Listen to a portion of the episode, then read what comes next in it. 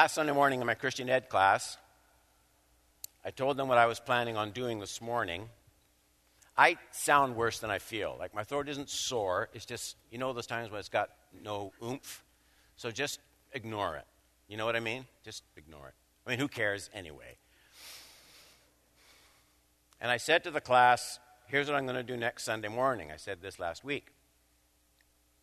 And then I said, how many of you think I'm crazy for doing this?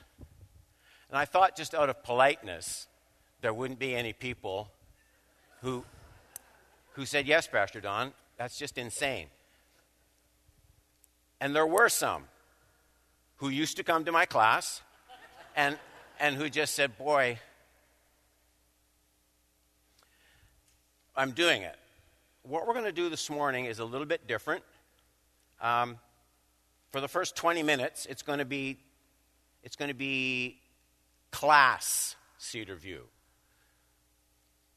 And then for the last part, it'll be sermon Cedar View.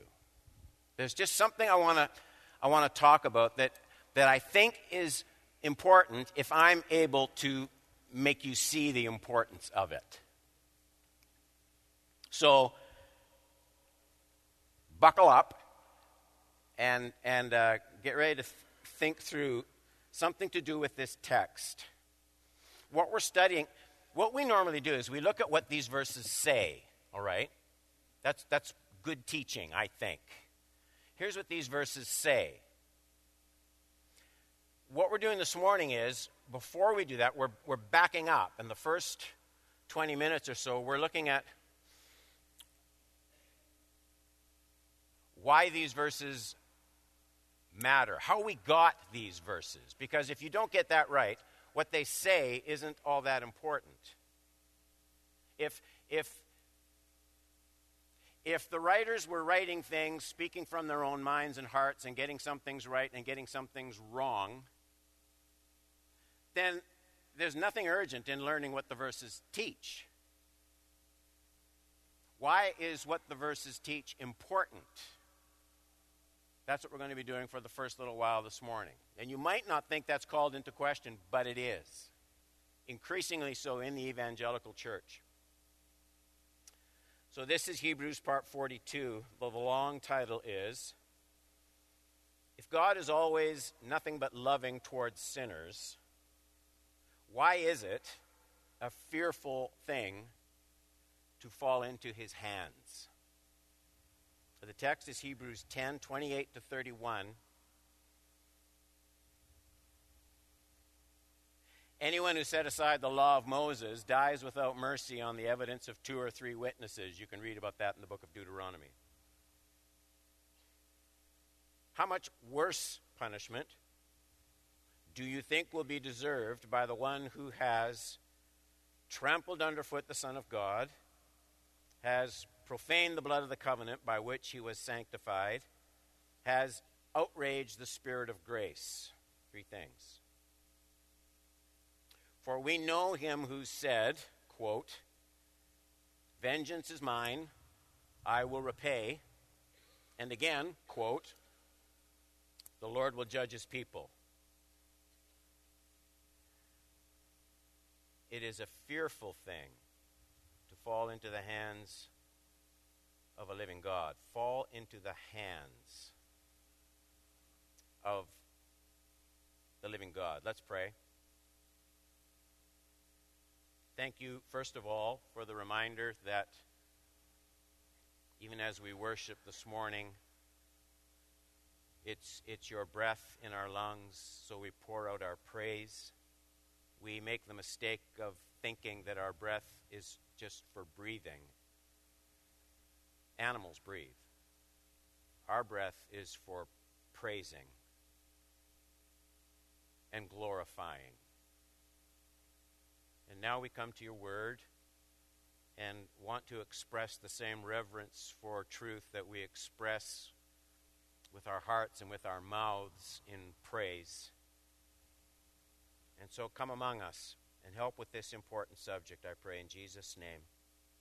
Amen. So I know I kind of have to apologize for the way I'm opening up this morning's teaching. There's something here that is really important to me, and I think to the future of the church. So I just have to do a lead in into this text. We'll get to the words of the text.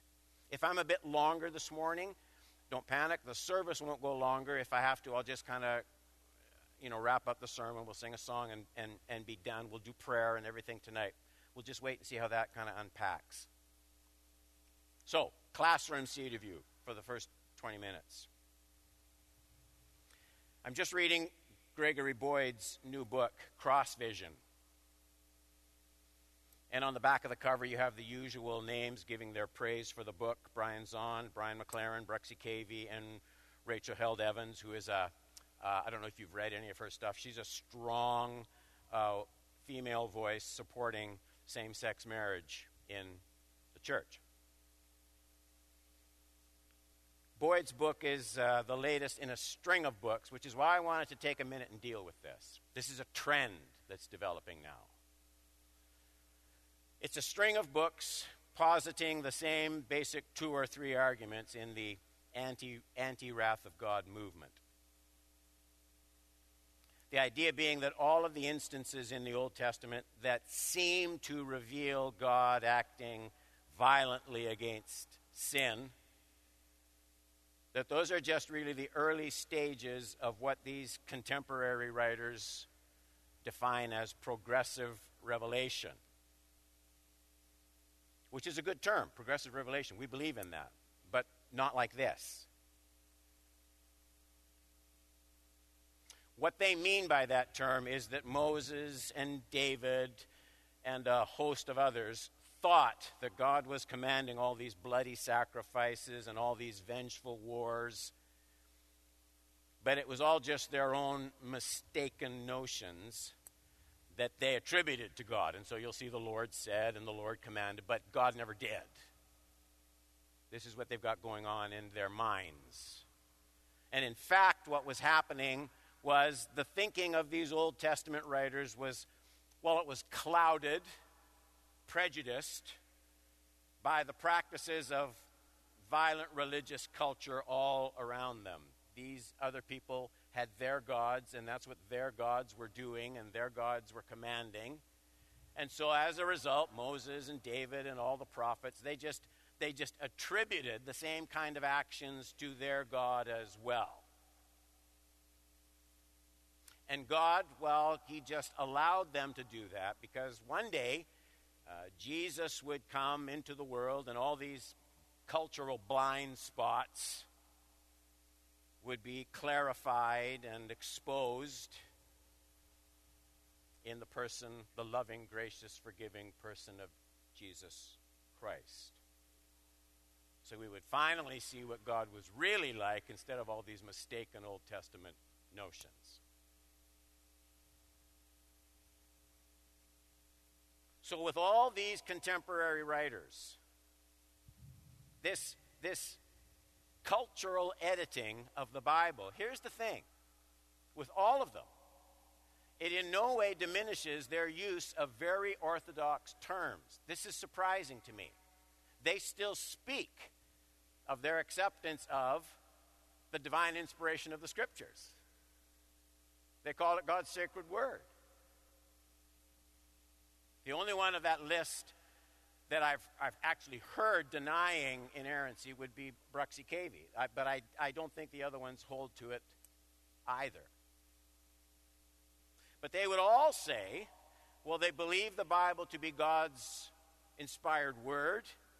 And, and the way they do this is by changing the definition of the terms. That's what I want to talk about, and that's why I said it's kind of classroom seat of view just for a few minutes.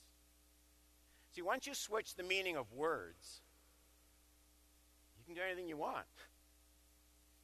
If I use a word and you use a word and we think we're talking about the same thing, but we're not talking about the same thing, then neither one of us is going to get very far. Agreed? So, the key point, the key term in understanding this whole issue, this whole issue comes down to one key term, and it's that idea of progressive revelation in itself, it's not a bad term.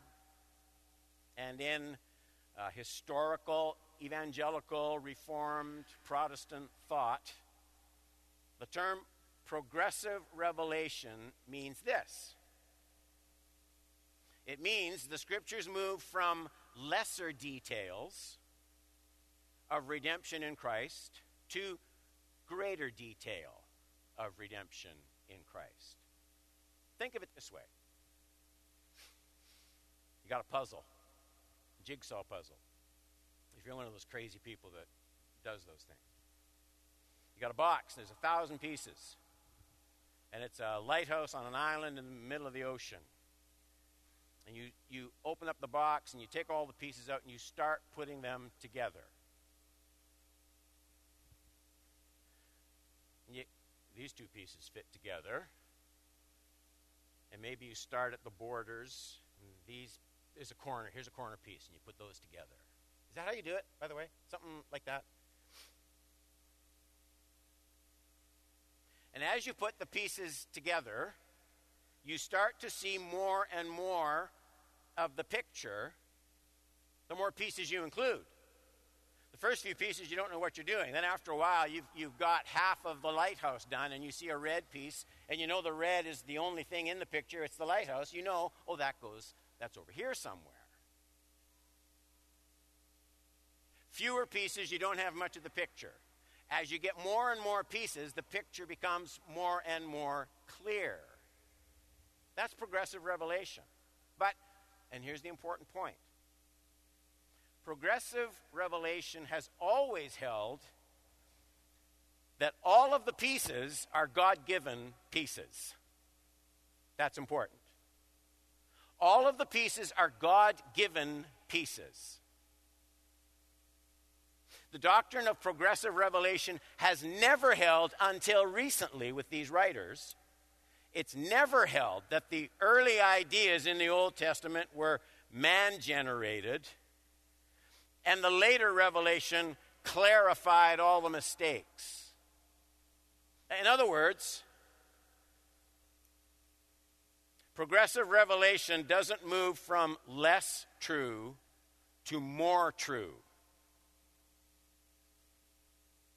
It doesn't move from inaccurate to accurate. It never moves from mistaken to correct. Just like all the pieces of the puzzle are perfectly fine, right? There's nothing wrong with the pieces. It's just that you need more and more of them before you start to see the picture. That's the doctrine of progressive revelation. But these contemporary writers hold a totally different view a totally different view of progressive revelation while they continue to use the same term, and it fools people, and that's what bugs me. You don't have to be orthodox, but don't pretend to be orthodox. It's a totally different view of the Bible. These writers hold to the idea that the early writers of Scripture hadn't yet evolved out of their mistaken views of their own culture. In, in other words, what they thought, and more important for us, what they wrote.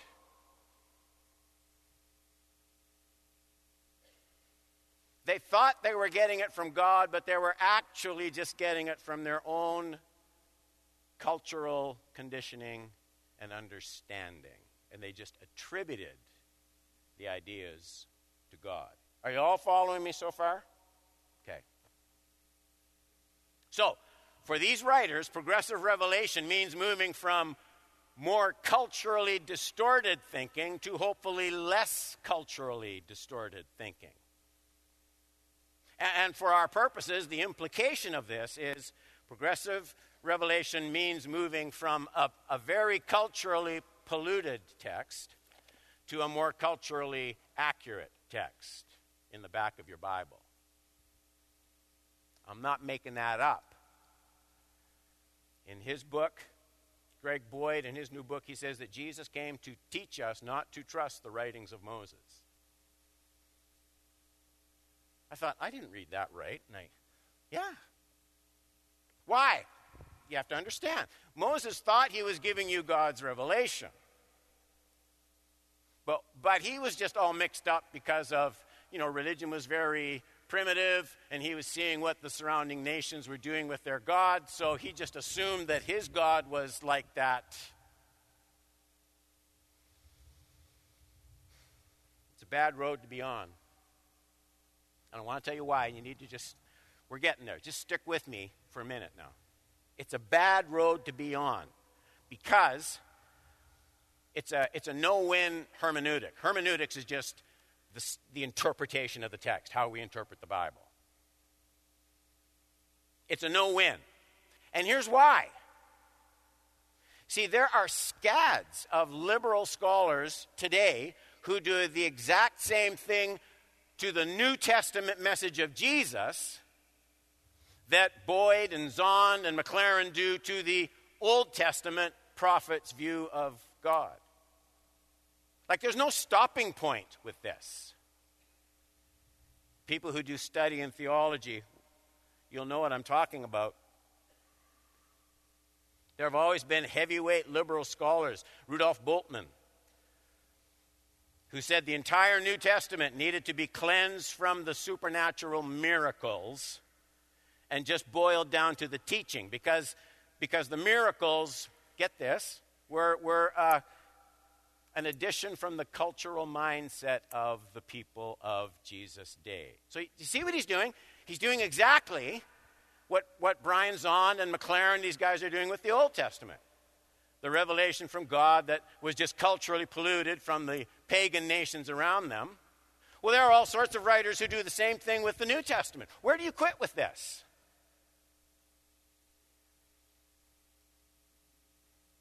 That includes, by the way, the resurrection of Jesus from the dead. Doesn't matter whether it happened or not, as long as they thought it happened. It was motivating for them. My point is this there really is no safe place to draw the line. Once you start down this road, there's no safe place to draw the line as to which parts of the Bible you're going to rely on and which parts aren't safe to believe. Boyd, McLaren, Zahnd, and others, they're just deciding for now that they endorse what they read about Jesus, but a lot of others don't.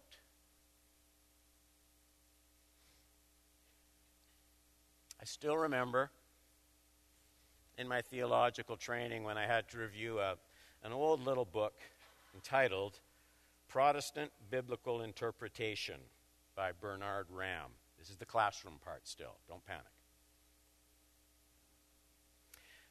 His words have become more penetrating to me lately than they ever were when I first studied them and I found them boring, sitting in the library. Pulled it off the shelf and I noticed some things that I had underlined. And I underlined them in 1974. Yeah,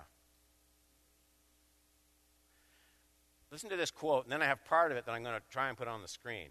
This is Bernard Ramm in his book. It is necessary to declare our rejection of the liberals' use of the idea of accommodation. Accommodation means what Moses and David and the Old Testament prophets were doing. They, were, they, they accommodated their message from the culture around them. See, that, that's what he's talking about.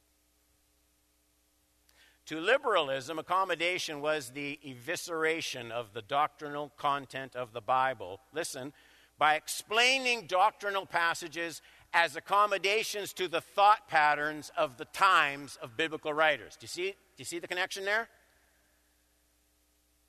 This same sort of error is true to the nth degree in Bultmann's theory of the mythology of the New Testament.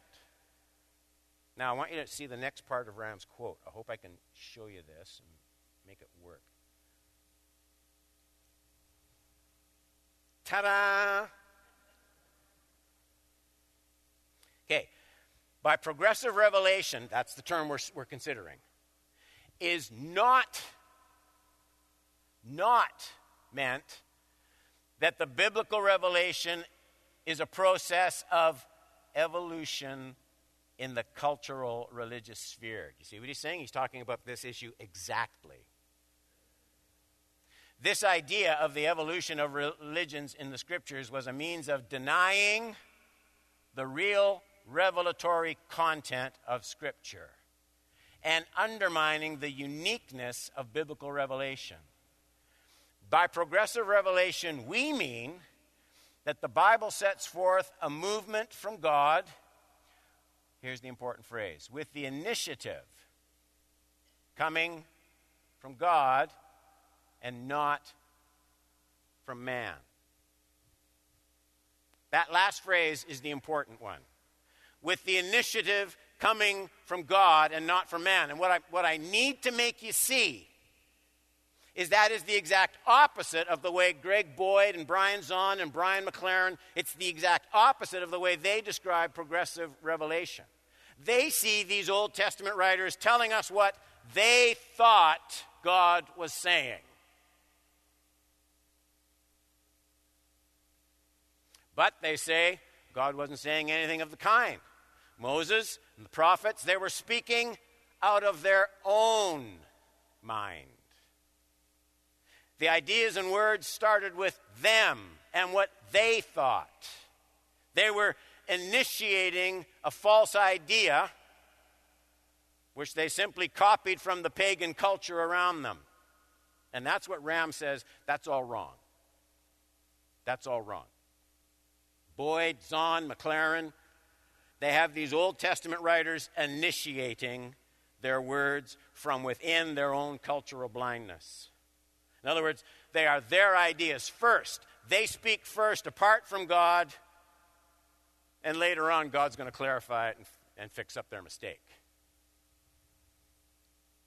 And as Ramm insists, Revelation always initiates with God and comes into the culture from the outside. Please understand. I mean, we all know, certainly, Revelation speaks to the culture it initially enters. In other words, the Bible speaks of crucifixion, it doesn't talk about the electric chair, right? Because that's the culture into which the revelation came. But it was God's revelation, God initiated it. God speaks into that culture from the outside. It wasn't concocted in the writer's mind.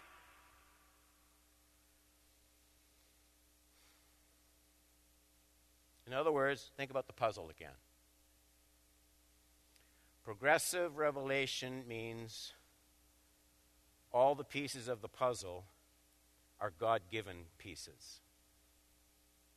All the pieces are as true as any of the other pieces, even though the whole picture is gradual, progressive in coming into clarity. I need to ask your forgiveness for that, okay?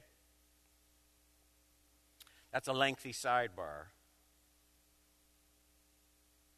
I don't want this church deceived. I think a church has three responsibilities. Every church, every Christian has three assignments, and only three. We are to show the love of Jesus, which takes no we, it takes no words at all to show the love of Jesus. You don't have to say a thing. You just show his love to people, all sorts of people. The church also has the job of proclaiming the gospel, which takes words, sentences, the nature of the Trinity, the purpose of the atonement, the third thing a church always has to do is defend the gospel because it's not going to be the last message we hear. Everybody's got other ideas. Defending is kind of what we're doing in that opening sidebar. Point number one. I know, I know. Just hang in. I want to show you now from this text and others what we were just talking about. Look how long that first point is. It is immediately obvious in this text, the one we're studying, that our New Testament writer considered the writing of Moses and the Old Testament prophets, considered it the uncorrupted revelation from God himself. Hebrews 10 28 to 30.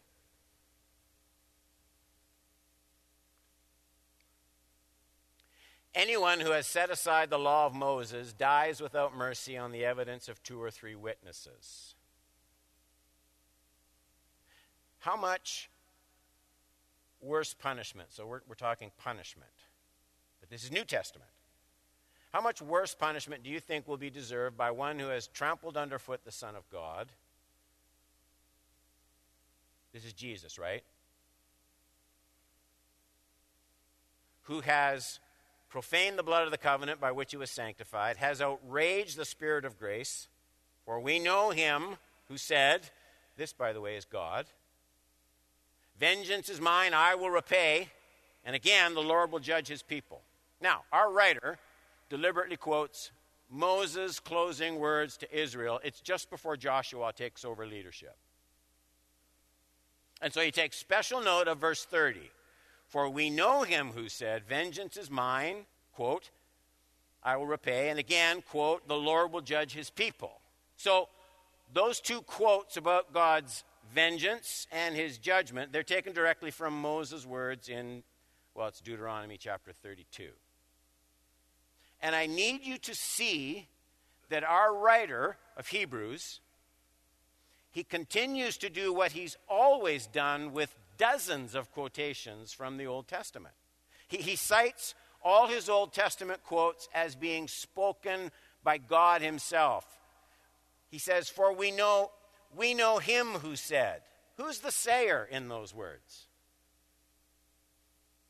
It's God. We, we know him who said those words, Vengeance is mine, I will repay. He doesn't say Moses. It's interesting. We know him who said. Clearly, Moses wasn't going to repay.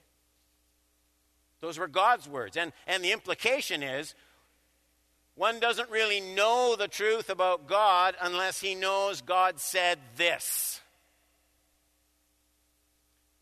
So you don't bleach these words from your revelation of God, you include them. This was revelation from God. This was not just the angry words of Moses blowing up at the people.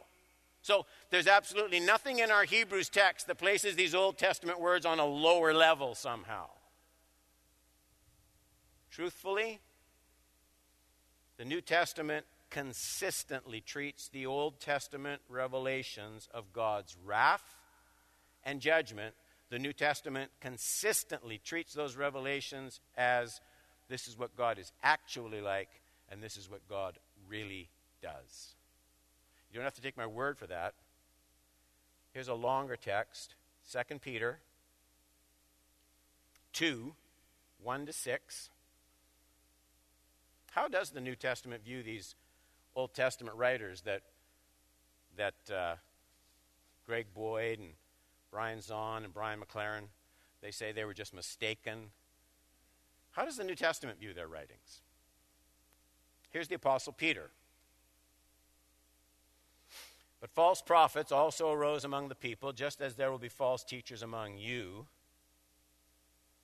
who secretly bring in destructive heresies, even deny the master who bought them, bringing upon themselves swift destruction. And many will follow their sensuality. Because of them, the way of the truth will be blasphemed. And in their greed, they will exploit you with false words. Their condemnation is from long ago, is not idle, and their destruction is not asleep. Let me put up the next slide. For if God did not spare angels when they sinned, but cast them into hell, committed them to gloomy chains of darkness to be kept until the judgment.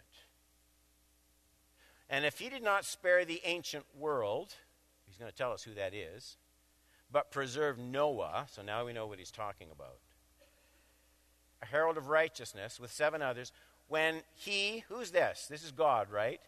He brought a flood upon the world of the ungodly if by turning the cities of, we know this story, Sodom and Gomorrah to ashes, who's this? This is God. He condemned them to extinction, making them an example. An example of what? Of what is going to happen to the ungodly. Something important to remember when you read these words from the Apostle Peter. I will gladly risk repeating myself on this point. Greg Boyd and Brian Zahnd and Brian McLaren, and their writings are endorsed by Bruxy. He's had Brian Zahnd speak in his church.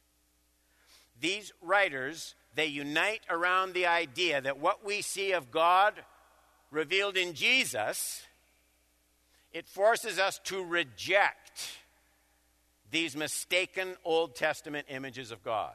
Okay? We finally see what God is really like in Jesus. And when you see that, you know that all of these Old Testament writers were simply wrong. That's, that's their thesis. All of them. That's their thesis. So, in other words, you must choose between the revelation of God in Christ and these violent stories from the Old Testament because you can't believe both. And then you stop. At least I do. Then you stop and you think wait a minute. These words that we just read, all those examples of judgment, they come from the Apostle Peter. Surely Peter had a pretty good picture of what Jesus was like. Don't you think? Surely Peter had seen the love and compassion of Jesus, the mercy of Jesus. Peter witnessed Jesus healing the lame, the blind. He saw Jesus feeding the hungry, reaching out to the poor, the marginalized. Peter was one of those ones who came to Jesus and said, Oh, teach us to pray. And I'm laboring that because Brian Zahnd never had lunch with Jesus. Greg Boyd never sat in the same fishing boat with Jesus. Brian McLaren and Bruxy, they never sat around the campfire on the beach and ate fish with Jesus. Peter did all those things for years.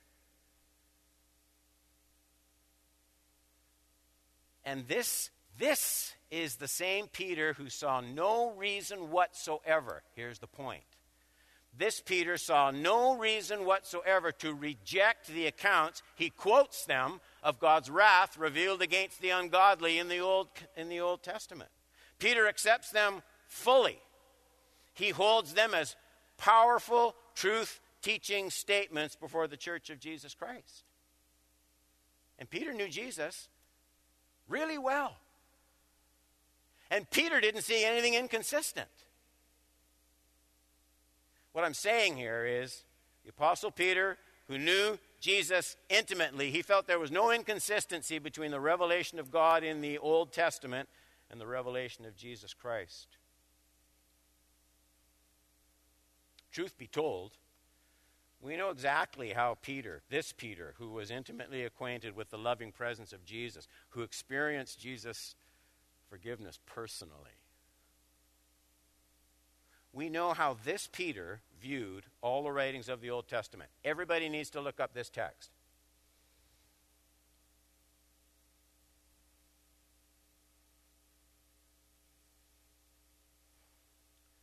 Knowing this, first of all, that no prophecy of Scripture comes from someone's own interpretation. I hope I've made you see by now that is exactly what Brian Zahnd and Greg Boyd and Brian McLaren, that's exactly what they say happens in the Old Testament. That these Old Testament prophets, it was, it was kind of their own spin on God, and they were affected by the culture, the violent culture that they saw around them. So it was just their own private view. That's what they're saying. And Peter is saying that never happened that way. Do you see that in that text? No prophecy of Scripture. It's not just talking about prophetic in terms of predicting the future, it's talking about all the writings of the prophets. No prophecy, look at this, was ever produced by the will of man. That's exactly what those writers are saying. It's exactly what they're saying. Men spoke from God. He's talking about the Old Testament prophets as they were carried along by the Holy Spirit. It, it hit me. It hit me like a ton of bricks all over again this week. I, I shared it with Rini. We were sitting in the family room. There, there's something burning in Peter's heart. Just look again and really think about those first few words. He says, knowing this, first of all. You, you can't get anything else right until you know this first of all. Here, here's where you start.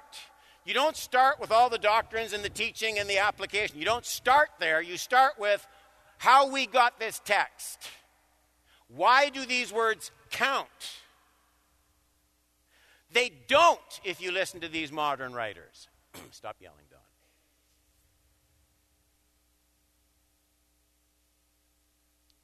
Nothing else works. Nothing else works in the whole Christian realm until you nail down first things first.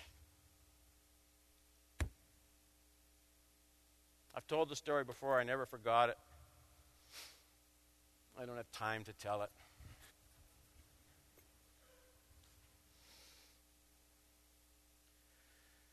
So, Peter is saying the number one thing we need to know no prophecy of Scripture comes from someone's own interpretation. And he means people didn't generate their own ideas when they wrote these words. People didn't speak out their thoughts just according to the customs of their culture. Boyd and Zahnd and McLaren, they just pat each other on the back with the cleverness with which they say it. But Peter will have none of it. Peter goes further and says, No prophecy was ever, not even once, not a line produced by the will of man. Peter says this is the number one truth. And if it ever starts to fall into neglect or decay, absolutely nothing else good can be produced in terms of authentic Christianity. Let's all just go home. And this is far from the number one truth with these writers. The Holy Spirit weeps.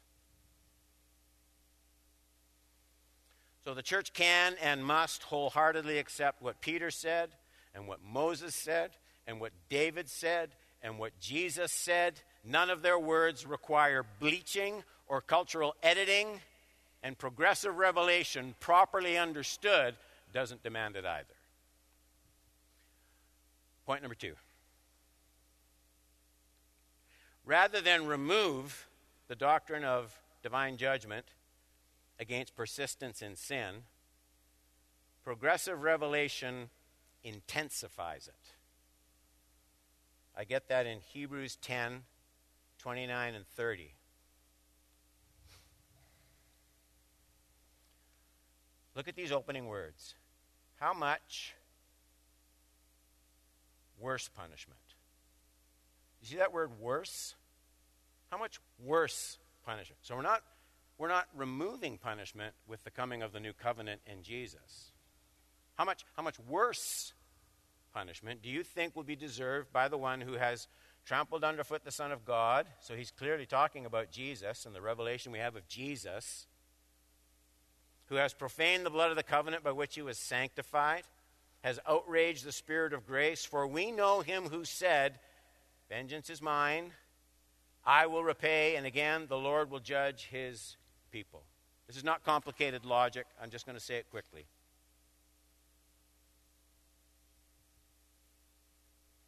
The idea in those verses, 29 and 30, is this willfully rejecting greater light and stronger grace willfully rejecting a more costly redemption.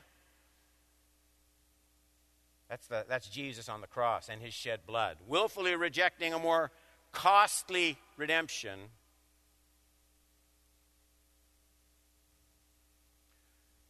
Reduces excuses for our rejection of the truth. In other words, the wickedness of my heart is more fully exposed in rejecting Jesus than any of the Israelites for disobeying one of the Ten Commandments. So, how much worse punishment? the greater the love, the greater the mercy offered, the greater the price of redemption that I willfully just trample underfoot like a cigarette butt. Which do you think deserves worse punishment? That's what our writer is saying here. Three. When the hands of a loving God are fearful, Hebrews 10:31.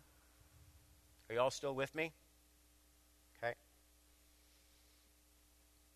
It's a fearful thing. It's a fearful thing to fall into the hands of a living God. The Bible, just to be clear, just consistently portrays God as gracious, kind, long suffering, merciful, and loving.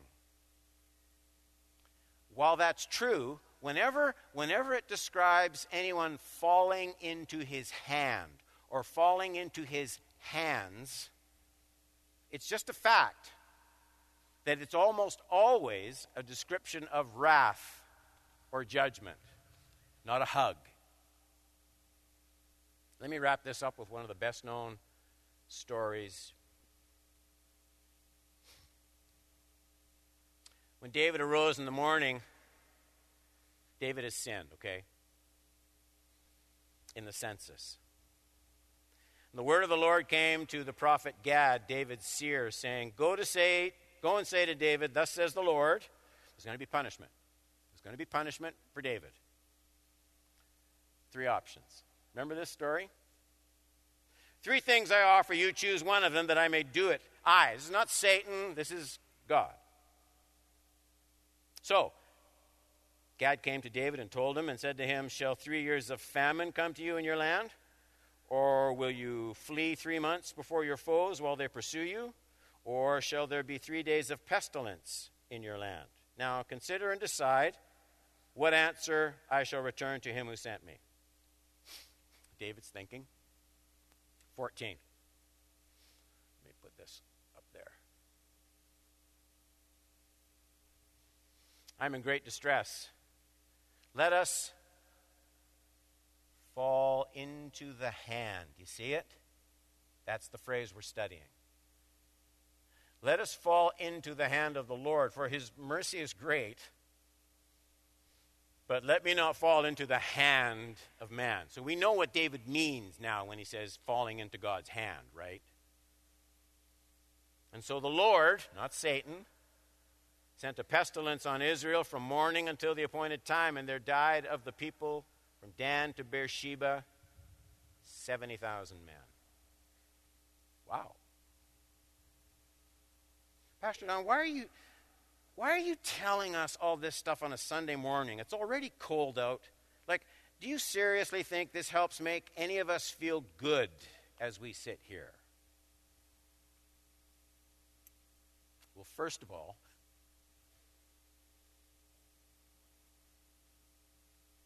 If I'm worth two cents to the Lord as a pastor at all, I'm not primarily out to make anyone just feel good. I'm out to help people know the truth of God's Word. And I, I would simply refer you, if that's what you're thinking right now, I just refer you to Jeremiah and Ezekiel, words from the Lord about prophets who make it their primary goal to tell people what they might like to hear. And I'm not into that kind of judgment. But secondly, and more importantly, I'm worried. I'm worried about the kind of gospel the church is starting to export to those outside of Christ.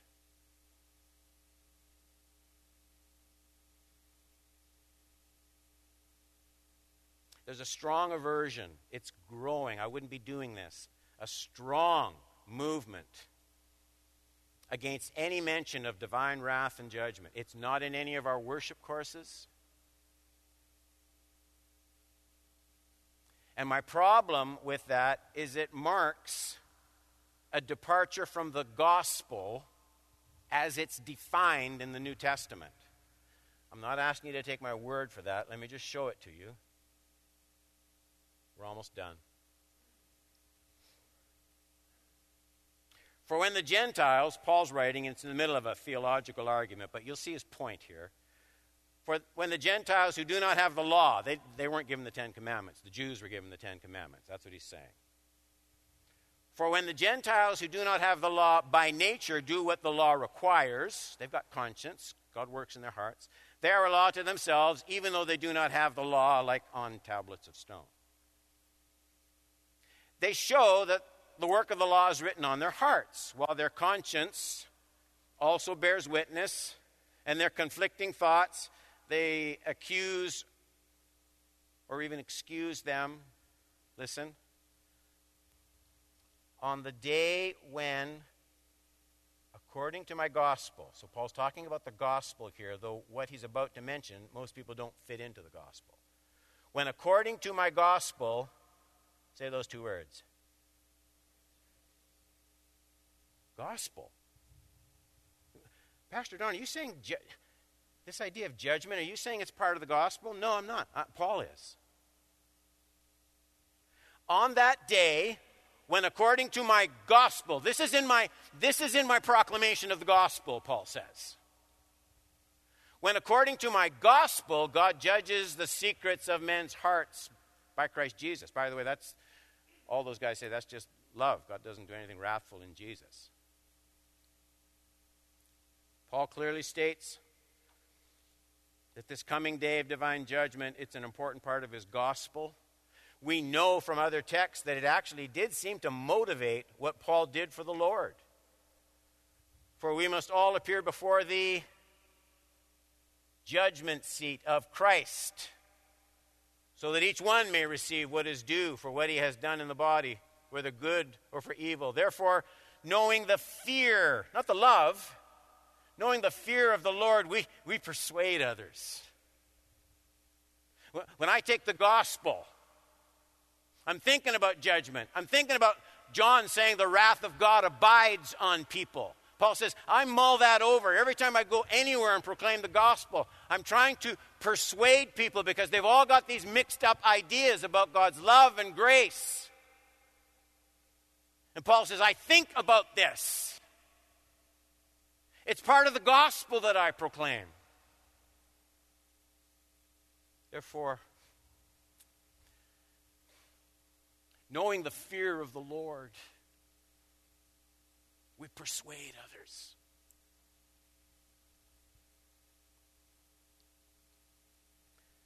I'm afraid. I'm afraid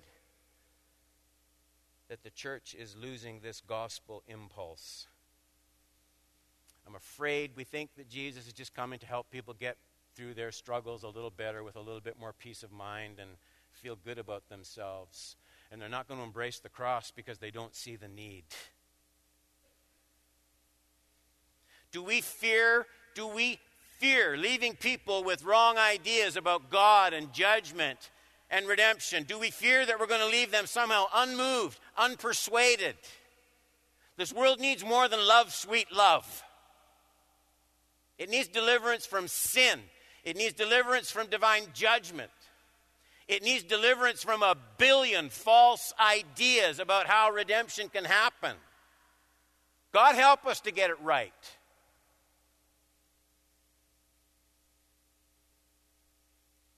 God help us never to forget it. And God help us not to be intimidated by a host of popular writers intimidated from proclaiming it.